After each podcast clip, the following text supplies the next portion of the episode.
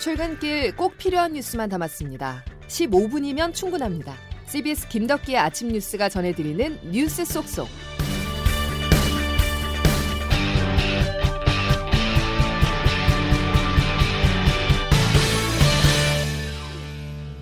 여러분 안녕하십니까? 6월 16일 김덕기 아침 뉴스입니다. 어제부터 시작된 택배 노동자들의 상경 투쟁이 오늘도 계속됩니다. 이들은 분류 작업에 대체 인력을 즉시 투입하고 택배 노동자의 임금 보전 방안을 사회적 합의안에 포함시키라고 촉구하고 있는데요. 사회적 합의 기구는 오늘 결과를 발표할 예정입니다. 지금까지의 상황 조혜령 기자가 정리했습니다. 택배 노사가 분류 인력 투입에 잠정 합의했습니다. 어제 열린 사회적 합의기구 회의에서 택배 노사는 내년까지 분류 인력을 투입하는 데 합의하고 오는 9월까지 전체 투입 인력의 절반을 충원할 계획입니다.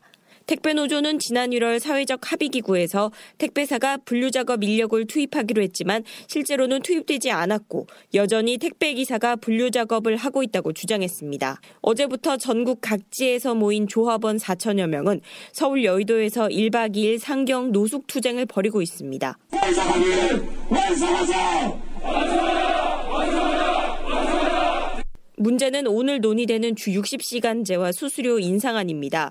노조는 주 60시간 근무 조건을 도입하고 줄어드는 수익을 보전해달라는 입장입니다. 하지만 택배사와 국토부가 노조의 요구를 받아들일 수 없다는 입장이어서 합의가 결렬될 경우 파업 사태가 장기화될 가능성도 있습니다.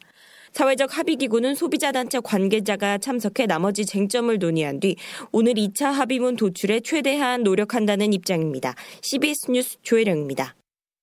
국민 생활과 밀접한 택배 서비스가 위기에 처하면서 배송 차질이 점차 현실화하고 있습니다. 택배 노조 파업이 일주일을 넘어섰는데요. 우체국은 계약 택배의 경우 신선식품 접수를 중단했습니다. 이어서 조태인 기자입니다. 우체국에 우편물 접수 중지 안내문이 게시돼 있습니다. 택배 노조의 배달 거부로 우편물 배달이 지연되고 있음을 알리는 한편 냉동, 냉장 등 신선식품 접수는 중지한다는 내용이 담겨 있습니다. 파업 참여 노조원 가운데 우체국 택배 조합원이 절반가량을 차지하는데 문제는 농촌 등 산지에서 우체국 택배 의존도가 높다는 겁니다. 농산물 출하 시기와 파업 시기가 맞물리면서 농가는 당장 타격을 입고 있습니다. 우체국 택배 외 민간 택배사 노조원의 파업 참여율은 10% 정도로 배송 대란 정도의 불편함은 아직 없지만 대리점별로 소속 기사의 파업 참여율에 따라 택배 배송 문제가 일부 지역에 집중적으로 나타나고 있습니다. 파업 참여 인원이 많은 일부 지역에서는 일정량이 넘으면 더 이상 택배 접수를 하지 않고 있고 온라인 쇼핑 업체들은 배송 지연 등을 알리면서 고객의 양해를 구하고 있습니다. 택배 노조는 사회적 합의 기구에서 결론이 나올 때까지 파업을 계속한다는 입장인데 오늘 최종 합의가 결렬되면 택배 대란으로 이어질 가능성도 있습니다. CBS 뉴스 조태임입니다. 노동 관련 소식 하나 더 전해드리겠습니다. 가짜 3.3이라는 말 여러분 들어보셨습니까? 사업주가 근로기준법 적용을 피하기 위해서 노동자를 사업소득세 3.3%를 납부하는 개인 사업자로 위장하는 수법을 가리키는데요. 정규직과 똑같은 일을 하지만 신분이 개인 사업자가 되면서 보호를 받지 못하고 있습니다. 그래서 이들이 모여 오늘 입법 제한 운동을 시작합니다. 차민지 기자가 보도합니다. 모델하우스에서 업무팀장으로 일한 A씨는 본부장 험담을 했다는 핑계로 하루아침에 해고됐습니다. 준비만 해놓고 부당해고 당한 거라고요. 사실상의 부당해고지만 일용직 계약서를 작성한 A씨는 구제받을 길이 없습니다. 피아노 방문 레슨 업체에서 일했던 B씨는 업무 위탁 계약서를 썼다는 이유로 원하는 시기에 퇴사를 하지 못했습니다. 근로계약서를 썼으면은 그 퇴직 의사를 밝힌 한 달 뒤에 퇴직을 해도 된대요. 근로계약서가 아니라서 애매하다고 하시. A씨와 B씨는 다른 정규직 노동자처럼 회사에 종속돼 일했지만 실은 사업소득세 3.3%를 원천 징수하는 개인 사업자였습니다. 근로기준법의 보호를 받지 못하기 때문에 임금 체불이나 해고 통보에도 속수무책입니다. 권리찾기 유니온 하은성 정책실장입니다. 근로계약서를 애초에 안 쓴 사람에게 최소한의 근로기준법이 적용될 여지도 없는 거잖아요. 권리찾기 유니온은 이 같은 가짜 3.3 노동자 문제를 해결하기 위해 오늘 오전 입법 제안 운동 발표회를 개최합니다. CBS 뉴스 차민지입니다. 코로나19 소식으로 이어가겠습니다. 일상 복귀를 향한 발걸음이 빨라지고 있는데요.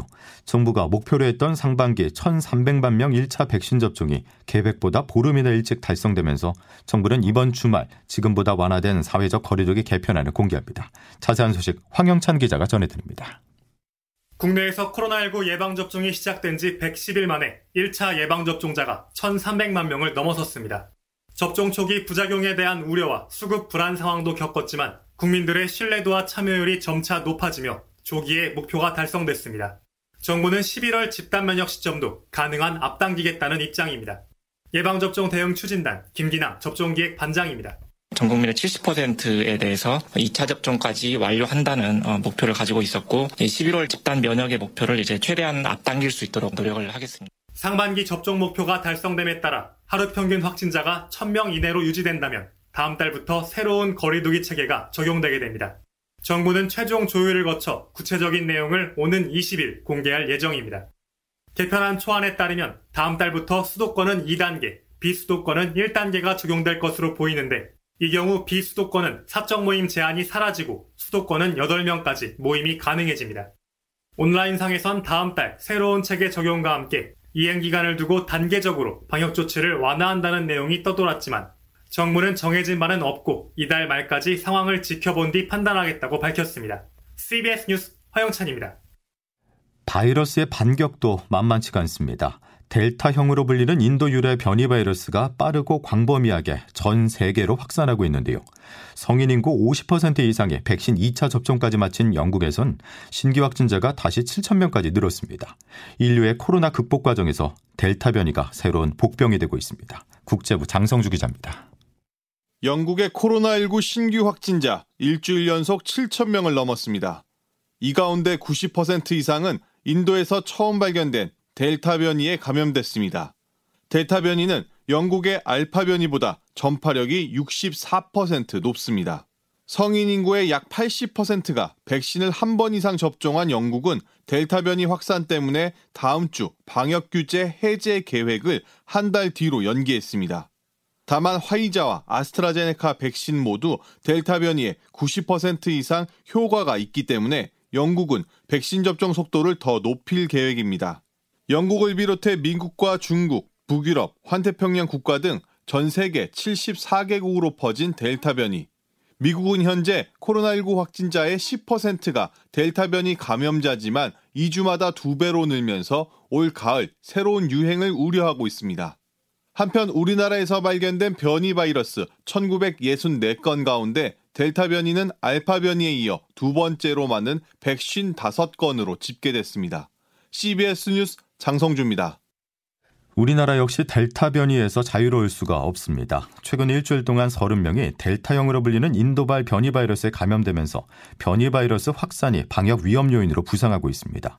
한편 이틀 연속 300명대로 떨어졌었던 코로나19 하루 신규 확진자 수는 오늘 다시 500명대로 올라설 전망입니다. 주말과 휴일 검사 건수 감소로 주 초반에 확진자 수가 줄었다가 주중반 다시 늘어나는 양상이 계속되고 있어서 코로나 확산세는 좀처럼 수그러들지 않는 모습입니다. 코로나 사태 장기화로 경제 활동이 위축되자 정치권에서 대체 공휴일 확대가 추진되고 있습니다. 더불어민주당은 사라진 빨간 날을 돌려드리겠다면서 이번 임시국회에서 처리를 약속했습니다. 보도에 박지환 기자입니다.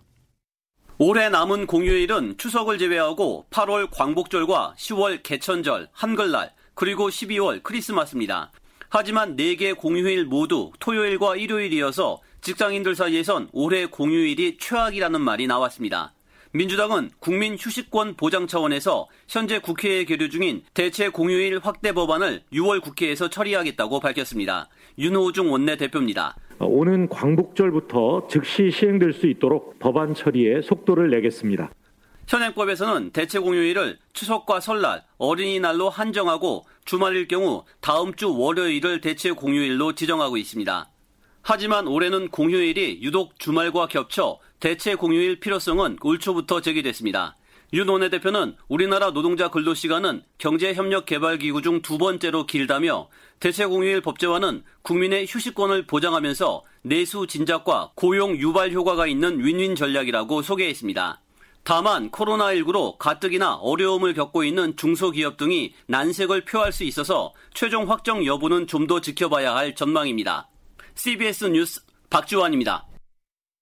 유력 대선 주자인 윤석열 전 검찰총장의 등판이 임박했습니다. 이르면 이달 말 사실상의 대권 도전 선언을 하겠다는 뜻을 밝혔는데요.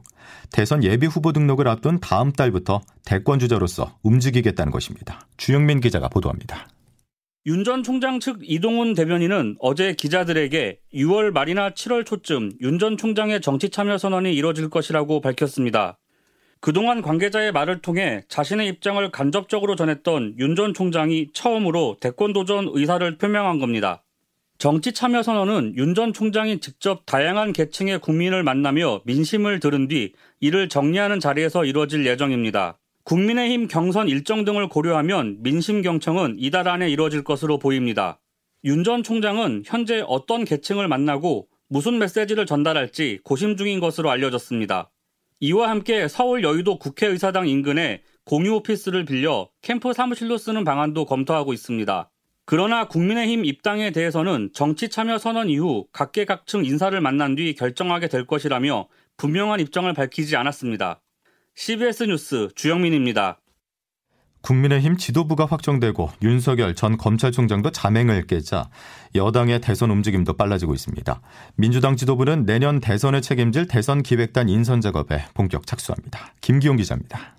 민주당은 오늘 최고위원회의에서 대선 기획단 인선과 운영 방안에 대해 집중 논의합니다. 국민의힘 이준석 대표 선출로 세대 교체가 주목받고 있는 만큼 민주당 역시 젊고 파격적인 인물을 기획단장에 앉혀 쇄신바람에 올라타겠다는 각오입니다. 현재까지 이동학 청년 최고위원, 김혜영 전 최고위원 등이 후보로 거론되고 있습니다. 이동학 청년 최고위원입니다.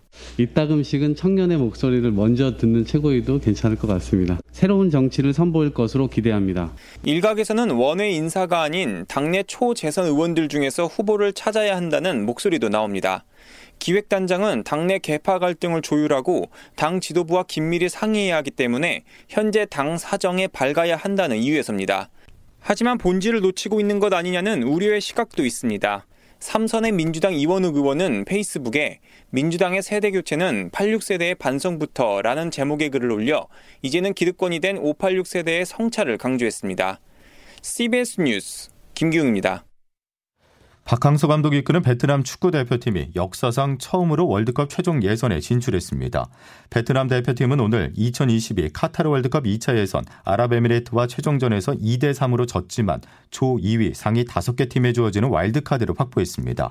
베트남 축구팀이 사상 처음으로 월드컵 최종 예선에 진출하면서 베트남 현지에서는 또 한 번 박항서 매직이 통했다는 뜨거운 반응이 쏟아지고 있습니다. 7일 연속 상승하면서 역대 최고가를 경신하고 있는 카카오가 네이버를 제치고 유가증권 시장인 코스피 시가총액 3위로 올라섰습니다.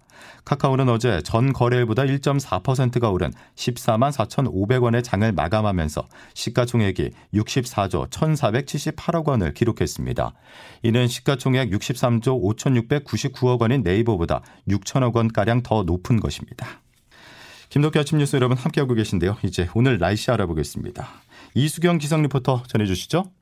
네, 오늘 날씨가 좋아지면서 낮에는 다시 덥겠습니다. 서쪽 지역을 중심으로 기온이 30도 가까이 오르겠는데요.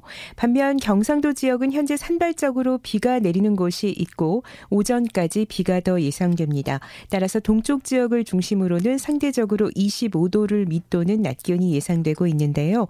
오늘 경상도 지역은 지역에 따라 낮까지 비가 내리겠고 강원 영동과 경북 동해안의 경우도 저녁까지 간간히 비가 이어지겠습니다.